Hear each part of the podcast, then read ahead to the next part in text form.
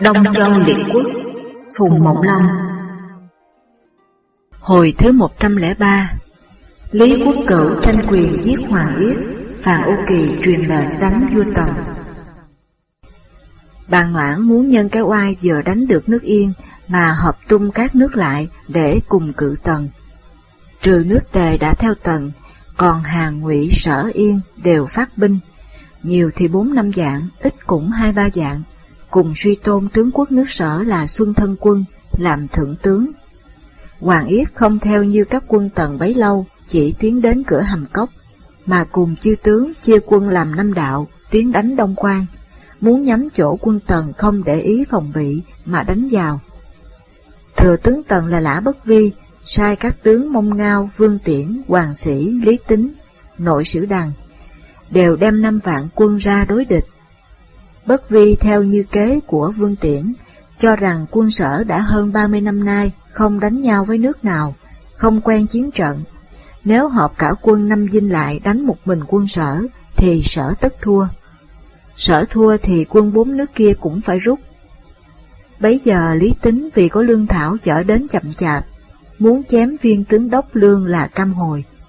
Chư tướng hết sức xin mới tha, nhưng phạt đánh hơn trăm roi. Căm hồi căm giận, đem chạy sang quân sở, đem kế vương tiễn, bảo cho biết. Hoàng Yết sợ quá, không kịp báo các dinh, chỉ truyền lệnh riêng cho quân sở rút lui. Vương Tiễn biết quân sở đã trốn, liền đem quân đánh dinh triệu. Các quân Yên, Hàng Ngụy đều đến cứu, chỉ có quân sở là không thấy. Bà Noãn cho dò xét biết là quân sở đã bỏ trốn rồi, bèn than rằng, việc hợp tung từ nay thế là thôi. Rồi cùng các nước rút quân về. Hoàng Yết về Sính Thành, bốn nước đều sai người đến trách rằng sở làm tung ước trưởng, làm sao không báo cho quân các nước biết mà lại bỏ về trước. Vua sở trách Hoàng Yết, Hoàng Yết vừa thẹn vừa sợ, không biết đáp lại thế nào. Lại nói vua sở ở ngôi đã lâu mà không có con, Hoàng Yết cho tìm những người đàn bà có tướng nhiều con để dân, nhưng cũng không thấy người nào có thai cả. Có người nước triệu là Lý Viên, làm xá nhân ở trong nhà Hoàng Yết, có người em gái là Lý Yên, có nhan sắc, muốn tiến lên vua. Lại sợ lâu ngày không có con thì không được vua yêu mãi.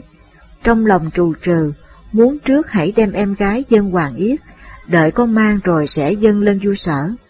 May mà sinh con trai, về sau tất được làm vua sở, tức là cháu mình vậy. Lại nghĩ nếu mình tự đem em gái dân thì không được quý trọng, phải nghĩ ra một kế để tự Hoàng Yết phải cầu mình. Nghĩ vậy rồi xin phép năm ngày về nhà, cố ý trễ hạn, đợi 10 ngày rồi mới đến.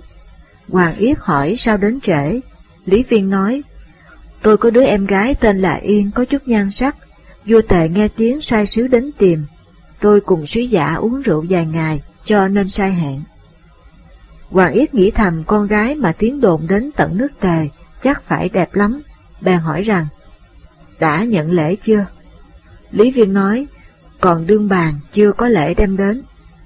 Hoàng Yết nói, có thể cho ta xem mặt được không?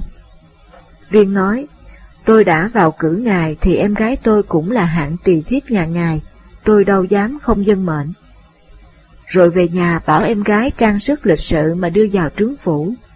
Hoàng Yết trông thấy cảm mừng, ngay đêm ấy cho Lý Viên hai đôi bạch bích, ba trăm cân vàng, bảo để em gái ở lại làm thiếp. Chưa được ba tháng, nàng Lý Yên đã thụ thai. Viên hỏi riêng em gái rằng, làm thiếp với làm phu nhân, đằng nào sang hơn? Yên cười nói, làm thiếp bằng thế nào được làm phu nhân? Viên lại hỏi, làm phu nhân với làm vương hậu, đằng nào sang hơn? Yên lại cười nói, vương hậu sang hơn chứ.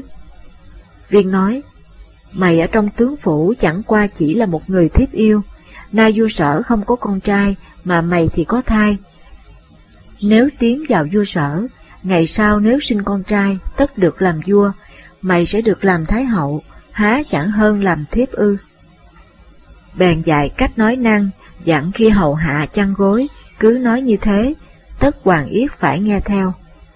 Lý Yên dân lời, đến đêm trong lúc nằm hầu, bèn nói với hoàng yết rằng, Vua sở yêu mến tướng quốc, dẫu anh em ruột cũng không bằng. Nay tướng quốc cầm quyền nước sở đã hơn 20 năm mà vua sở chưa có con. Một mai vua mất đi, tất dựng anh em lên. Anh em vua đối với tướng quốc không có ân tình gì, tất sẽ lập người thân yêu của mình lên làm tướng quốc. Bấy giờ tướng quốc hẳn chẳng còn quyền thế gì nữa. Hoàng Yết nghe nói đang ngẫm nghĩ chưa đáp thì nàng yên lại nói. Thiếp không những chỉ lo thế mà thôi đâu, tướng quốc cầm quyền lâu ngày, nhiều lúc thất lễ với anh em vua, họ mà được lập lên thì quả sẽ đến thân tướng quốc ngay, há chỉ phải mất cái phong ấp ở Giang Đông mà thôi ư. Hoàng Yết ngạc nhiên nói, nàng nói rất phải, thế mà ta không nghĩ đến, vậy biết tính thế nào? Thiếp có một kế không những khỏi họa mà lại còn sinh phúc, nhưng nghĩ cũng thẹn thùng khó nói ra lời, mà nói ra chưa chắc tướng quốc đã nghe cho, nên thiếp lại không dám nói. Hoàng Yết nói, nàng vì ta nghĩ kế, khi nào ta lại không nghe. Lý Yên nói, thiếp nay thấy trong mình đã có thai, mà người ngoài còn chưa biết, lại mai thiếp hầu tướng quốc cũng chưa lâu. Nếu tướng quốc đem dân thiếp lên vua sở, vua tất yêu thiếp, nhờ trời sinh được con trai, ngày sau tất làm con đích. Thế là con trai tướng quốc sẽ được lên làm vua. Như vậy tướng quốc chiếm được cả nước sở, chẳng hơn chịu cái quả tài trời ư. Hoàng Yết nghe nói như người mê ngủ mới tỉnh, cả mừng nói rằng, thiên hạ có người đàn bà khôn ngoan như thế, thực hơn bọn đàn ông nhiều. Hôm sau, Hoàng Yết cho đòi Lý Viên vào nói cho biết ý ấy, rồi mật đem Lý Yên ra ở nhà riêng. Hoàng Yết vào nói với vua sở rằng, Tôi có nghe nói em gái Lý Viên tên là Yên, có nhan sắc đẹp, thầy tướng đều nói là dễ sinh nở, vua tề đang sai người đến tìm. Đại vương nên cho người đến trước đòi ngay vào cung. Vua sở liền sai nội thị ra đòi Lý Yên vào cung. Yên vốn khéo chiều, được vua sở rất yêu chuộng. Đến kỳ ở cử, Yên sinh đôi được hai con trai, trưởng là Hàng, thứ là Do. Vua sở mừng quá bèn lập Lý Yên làm vương hậu, con trưởng là Hàng làm thái tử, Lý Viên làm quốc cửu, được tin dùng ngang với Hoàng Yết. Lý Viên là người có nhiều trá thuật, ngoài mặt thì phụng sự Hoàng Yết rất kính cẩn, mà trong lòng thì thật ghen ghét. Kịp khi vua sở ốm nặng mãi không thôi, Lý Viên nghĩ đến việc em gái có mang sẵn, chỉ có Hoàng Yết biết. Ngày sau Thế tử làm vua, xử trí không tiện, chi bằng tìm cách giết đi cho kính chuyện. Bèn sai người đi tìm các tay dũng sĩ, đem về nuôi ở trong nhà, cho ăn mặc rất hậu để lấy lòng. Người khách là Chu Anh dò biết mô ấy, bèn đến ý kiến Hoàng Yết nói rõ cho biết, và xin Hoàng Yết giết chết Lý Viên để khỏi hại về sau. Hoàng Yết vuốt râu cười khà khà nói rằng, Lý Viên là người hèn yếu, giả lại thờ ta rất kính cẩn, khi nào lại có việc ấy. Chu Anh nói, bây giờ ngài không nghe tôi, lúc hối thì đã muộn rồi. Hoàng Yết bảo Chu Anh hãy lui về, để xét xem sao đã, nếu cần sẽ cho mời đến. Chu Anh lui ra, cách ba ngày vẫn không thấy Hoàng Yết làm gì. Biết là Hoàng Yết không nghe lời mình, sợ ở lại sẽ bị vạ lây, liền chẳng từ biệt, bỏ đi đến ẩn ở ngũ hồ. Chu Anh đi được 17 ngày thì vua sở chết. Lý Viên đã dặn sẵn nội thị, nếu có sự biến thì trước hết báo cho mình biết. Lúc ấy được tin, liền đi ngay vào cung, giữ kín không phát tan. Đoạn sai tử sĩ phục ở trong cửa, đợi đến lúc mặt trời lặn mới sai người ra báo Hoàng Yết. Hoàng Yết kinh ngạc, không bàn với tân khách, liền sai sắp xe đi ngay. Mới đến cửa, thì tử sĩ hai bên xông ra, miệng nói vâng theo mật chỉ của vương hậu, giết kẻ mưu phản là Hoàng Yết. Hoàng Yết biết có việc biến, vội quay xe ra, các thủ hạ đã bị đánh chạy tan cả. Lý Viên bèn chém đầu Hoàng Yết quăng ra ngoài thành, đóng chặt cửa lại, rồi mới phát tan, lập thái tử hàng lên ngôi, đó là U Vương, bấy giờ mới lên sáu tuổi. Lý Viên tự làm tướng quốc, một mình chuyên chính, tôn Lý Yên làm vương thái hậu, truyền lệnh giết hết cả họ Hoàng Yết, thu lại ấp Ăn Lộc. Từ khi Lý Viên cầm quyền, Các tân khách của Hoàng Yết đều tan đi hết, các công tử cũng đều bị xa bỏ, không làm được việc gì. Vua thì còn bé, dương hậu thì quá bụa, chính sự ngày thêm rối loạn, nước sở càng ngày càng suy. Lại nói Lã Bất Vi giận việc năm nước hợp binh đánh Tần, mà chủ mưu là bàn noãn nước triệu. Đàn sai mông ngao cùng trương đường, đốc năm vạn quân đi đánh triệu.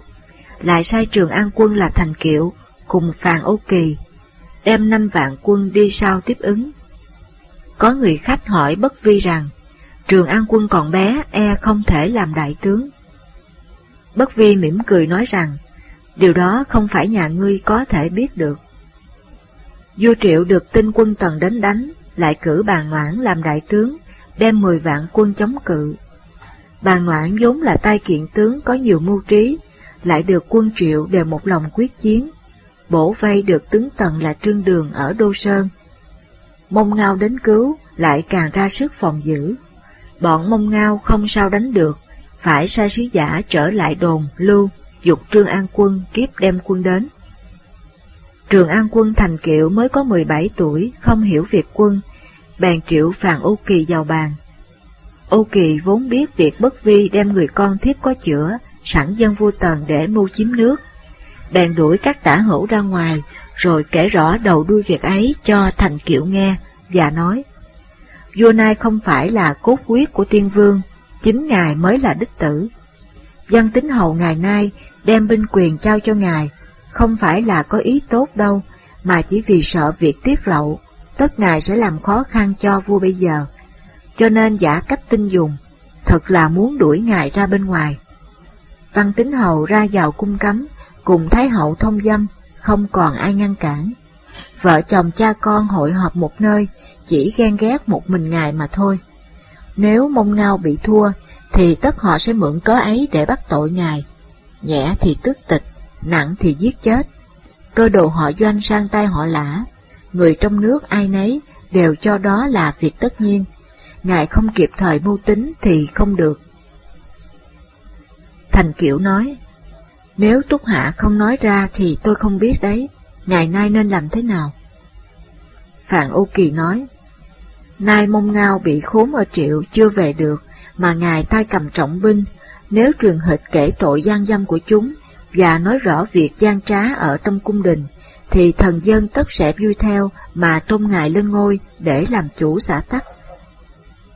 Thành kiệu hăng hái dỗ gươm nói rằng, Đại trưởng phu dẫu chết thì thôi chứ khi nào lại chịu khuất tất, làm tôi tớ con thằng lái buôn. Việc ấy xin tùy tướng quân mưu tính. Phàn Ô Kỳ bèn nói dối sứ giả về báo mông ngao là đại quân sắp đến, nên phòng giữ cẩn mật.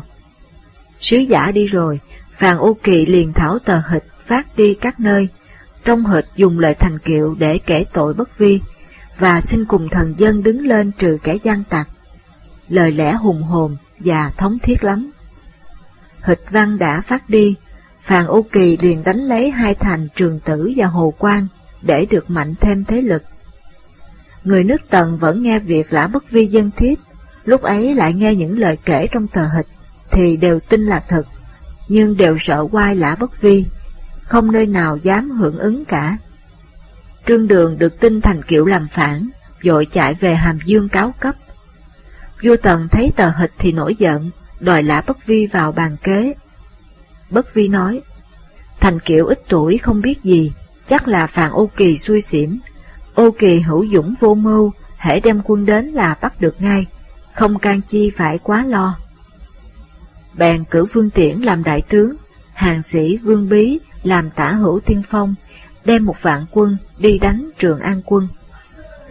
Lại nói mông ngao chống nhau với bàn noãn, chờ mãi không thấy Trường An quân đến tiếp ứng. Còn đang nghi hoặc, bỗng tiếp được hịch văn. Cả sợ nói rằng, ta cùng Trường An quân đồng sự, nay đánh triệu không công, mà Trường An quân lại làm phản, tất ta cũng bị tội lây. Chi bằng ta quay lại đánh kẻ nghịch tặc ấy để gỡ tội cho mình. Bèn truyền lệnh rút quân, chia làm ba đội tự mình đi đoạn hậu. Không ngờ đi đến giữa chừng, bị quân triệu phục ở hai bên đường, xông ra đánh. Mộng ngao, mình bị trọng thương, còn ra sức giết chết được vài chục người. tự tay bắn đại tướng Triệu là bàn noãn trúng sườn.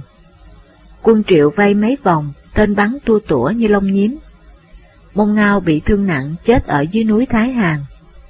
Bàn noãn đắc thắng đem quân về Triệu, vì vết thương không khỏi nên chẳng bao lâu cũng chết. Lại nói bọn trương đường vương tiễn đem quân đến đồn lưu. Thành kiệu sợ quá, Phàn Ô Kỳ nói, Vương tử ngày nay ở cái thế cởi hổ, không xuống được nữa. Phương Chi ta còn có 15 vạn quân, có thể liều đánh một trận, chưa biết ai được ai thua, can chi mà sợ. Bèn bài trận ở dưới thành, để đợi. Vương Tiễn cũng bài trận đánh, rồi bảo Phàn Ô Kỳ rằng, nước nhà có phụ gì mày, mà mày lại dụ Trường An quân làm phản. Phàn Ô Kỳ đáp, Tần chính tức là con gian sinh của lã bất vi, ai cũng biết thế. Chúng ta mấy đời chịu ân nước, nỡ nào nhìn hương quả họ doanh vào tay họ lã. Trường An quân mới thật là con của tiên vương, nên ta cùng kéo quân thẳng vào Hàm Dương, trừ đứa dâm, giết vua ngụy, tôn lập Trường An quân làm vua. Tướng quân không mất vị phong hầu, cùng hưởng phú quý, há chẳng hay lắm ru. Vương Tiễn nói, Thái hậu có mang 10 tháng mới sinh, vậy nay tức là con tiên vương đẻ ra, mày dám đặt điều ô miệt đại vương, gây nên cái vạ diệt tộc ấy, lại còn nói khéo làm rối lòng quân, hễ bắt được sẽ chặt thay làm mười đoạn. Phàn Ô Kỳ cả giận, hầm hầm múa đao xông vào, quân tần thấy Ô Kỳ dữ tợn quá, đều tan chạy cả. Vương Tiễn thấy ô Kỳ kiêu dũng như thế, khó đã đánh được, nghĩ thầm phải dùng kế bắt sống. Rồi một mặt, sai Dương Đoan Hòa là khách cũ của Trường An Quân, đem thư đến thành đồn lưu, lẻn giao cho Trường An.